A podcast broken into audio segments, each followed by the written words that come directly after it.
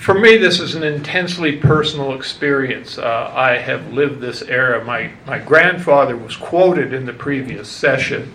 He was the editor and publisher of the Roundup Record, and he was the one who said that women shouldn't play cards, that they should support the war effort. He was also the one who said that IWW stood for I Won't Work. He joined, he was a member of the Musselshell militia that went down went to Butte to put down a strike. Uh, he, he was a very loyal American, hauled before the County Council of Defense for suspected pro Germanism, having been turned in by his brother in law. yeah. So, uh, this is something I've known from my family being on the wrong side of things, and as a result of my own experience of, of um, studying Bill Dunne, who literally transformed my life and opened my eyes and uh, made me into the person who I am. And uh, at the time, how I, how I came to the topic was I took Toole's class, history. I was a history major. And he talked about this guy who was buried in the, hall, in the walls of the Kremlin. Toole was an excellent raconteur. If the Kremlin is in Scottsdale, Arizona. He got it right. Uh, actually, uh, he, he did become a prominent communist and uh, knew Stalin and, and was booted unceremoniously out of the party. We've been hearing for the last two days about the power of, the, of suppression. And uh, what interests me is that I had the opportunity to study someone who stood up to this and uh, refused. I mean, you can. We've heard how people were cowed and threatened. No, not done. He, he was going to be in their face. He was not going to be intimidated. So, who is this guy?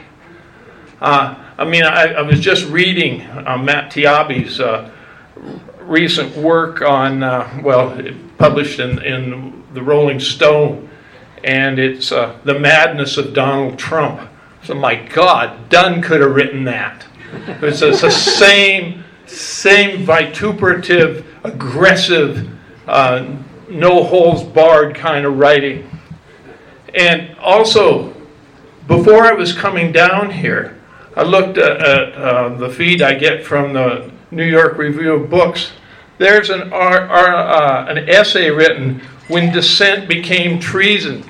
It's about this whole thing that we're meeting on. I'm, I'm so happy that the uh, uh, Historical Society has brought us to this, uh, this opportunity to look at this because, I mean, it changed me as a young man, and uh, no one shared, no one cared. As a matter of fact, the Historical Society turned down my publication. It was later published by the Pacific Northwest Quarterly on this topic, Toole said, Ah, they're just controlled by the company. You write them back and tell them so. And they wrote me back and said, Yeah, your article wasn't any good anyway. it was published. so I've lived this in, in, in my essence.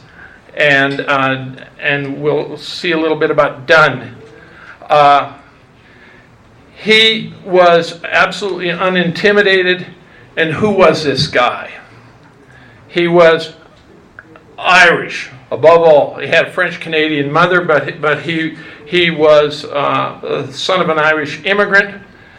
And he grew up in Minnesota. He was an educated person. He finished high school.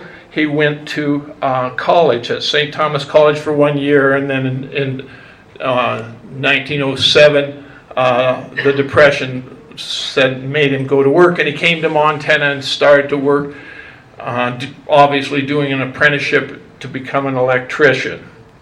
His family was very left wing.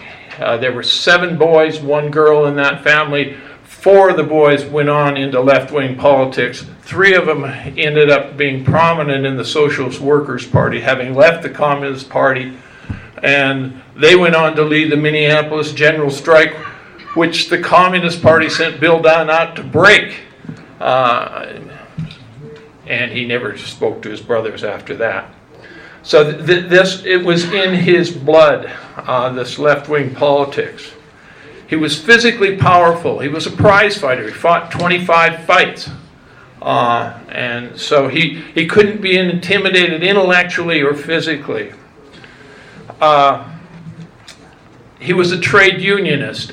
And the interesting part of his trade unionism is he started out in, in, with the IBEW, the International Brotherhood of Electrical Workers, a craft union, an AFL union, and a union that was really strongly opposed to industrial unionism. Uh, so he was a skilled tradesman, a member of the Socialist Party. Uh, believe, he was not not a wobbly. He did not believe in direct action. Uh, as a socialist, they believed in electoral politics. Dunne went up to Canada in uh, after he left Montana. He was working on the railroad up by Paradise and, and moved around a lot. Went up to Canada and was a, a rep for the IBW up there as an organizer and a local union rep. Uh, so he was a, a Marxist uh, working class intellectual. I mean, the, from my perspective, the ideal kind of person who should be on the left. I mean, he wasn't importing uh, his ideology, uh, and, and he, he, was up from American roots as, as, as shallow as they were.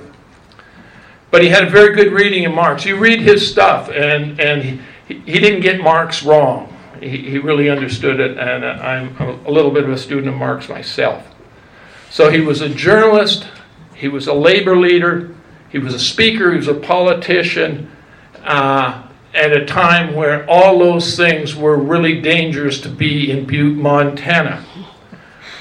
And in the Butte context, uh, when he arrived from a Marxist perspective, it was exactly everything that he believed that was happening right there, and he could see it uh, on a daily basis. Monopoly capital ruled the place.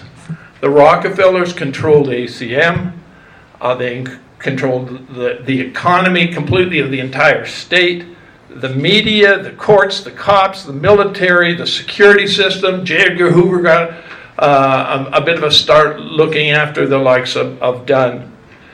Uh, they controlled the thugs. They controlled the politics of both parties in, in, in, the state of Montana as well as Butte. So at the state, federal, county, and local level, uh, it, it was the ACM that, that ran things. And their orientation was maximization of profit, just, just as Marx said, at, at all costs. Uh, and copper prices were high, and this was the time that they could really make their money. Inflation was really good for them, and they managed to hold down wages while copper prices soared. And they were out to suppress anyone who, in any way, threatened what was in their interest. And they were ready to fight and use any means to do so, uh, including murder. So, uh, Dunne will also face this wave of patriotism that we're seeing with the, with the Council of Defense and, and, and, and the copper press whipping up antagonism towards anything that was on the left. This hyper patriotism at the and I don't I read this and, and I did not write it down and I, I can't be quoted on it, but it was a claim that the Anaconda Company was selling copper to the Germans. And, and, and I believe it. But, but, uh, but uh, you know, there's money to be made. If, if you got I, IBM dealing with the Germans during the Second World War, why can't, can't the Anaconda Company sell copper? Uh, and then, the, then along comes the Russian Revolution. Well, what, what's that mean to a Marxist in Butte in 1917? I mean, it's, it's all coming together. So he, he sees this as his chance because it completely fit his analysis, and he's moving away from, from the socialist uh, in, into a little bit more radical position. On top of this is a speculator mine disaster where, where 164 guys are killed. And out of that emerges another thing that Dunne would have liked a lot the Metal Mine Workers Union, and an industrial union. So Dunne gets involved in that strike. What's a strike over? It's not over radical things.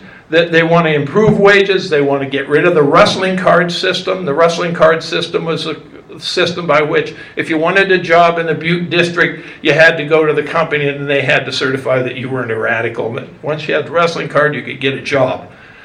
And they were concerned about safety, safety, wages, and, and, and access to jobs. The IWW was there, but I mean, they were there uh, as they, they had a presence, but they, they weren't they weren't doing much except talking. Frank Little gets himself killed uh, because he speaks out by by un, undoubtedly company gunmen. And who who's leading the march ahead of the casket down uh, the streets of Butte to, to the place where he's interred? Dunne. Who gives the eulogy? Dunne. So, so Dunne is a pretty high uh, profile person in Butte. And after the murder of, of uh, Little, Dunne has the authority to carry a, uh, a concealed weapon, which he uses. Somebody jumps out of an alley and, and, and he gets off shots at him. And, and, and I've also documented when they're coming back from Anaconda, a bunch of gunmen come up, but Dunne has his own thugs. So uh, the, he was protected physically. But his whole goal was to build solidarity. So during that strike, what does he do? One of the beautiful things about the timing of this at the time of the speculator mine disaster and the emergence of the, United, uh, the Metal Mine Workers Union, Dunne was leading a strike against Montana Power Company uh, in Butte. So what's Dunne do? Everything in his power to bring in the other craft unions to support the strike and to and to extend the strike and support the strike for the uh, Metal Mine Workers Union much to the uh, uh, dismay of Samuel Gompers and a guy named McNulty, who's head, head of the IBEW. They don't want to, to be involved in this left wing politics. I mean, they're really uh, conservative craft unionists, but not as long as Dunne's in charge. So they, they send people out to make sure that that strike doesn't go on too long, and Dunne does everything in his power to keep the strike going.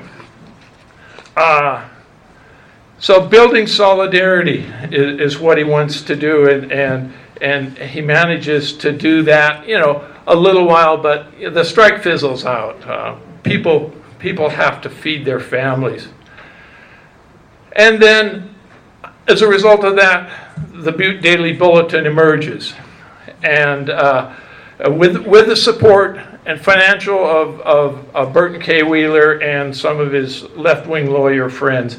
But that becomes the platform for the for Dunne to propound his views, and he he goes after the company. He goes after the Council of Defense. He talks about Marxism. He talks about the revolution. He talks about the Winnipeg General Strike. I mean, he's on a high that that that was unbelievable.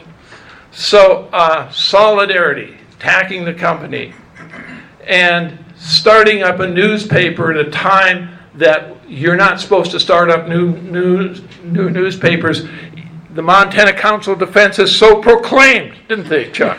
I got that one right. At least somebody agrees with me. Uh, so, uh, as a result of this, he gets uh, charged with sedition, and as Chuck points out, uh, Will Campbell was his persecutor, and he stands up to them, and he stands up to the judge. He has nothing but contempt for the for the judge who it seems has fought in the Civil War on, on uh, for the South. So, someone who really is in favor of slavery, whether it's for blacks or for wage slaves. He doesn't accept it. But it was a kangaroo uh, court, and the, the, the jury, or the, the verdict was turned down, uh, was reversed. In addition to that, Dunne goes into electoral politics. he was almost elected mayor of Butte. Uh, and, know, how, how he was almost elected is just amazing, given the forces arrayed against him. He was elected to the state legislature and uh, defeated the next time. Uh, he ran again two years later.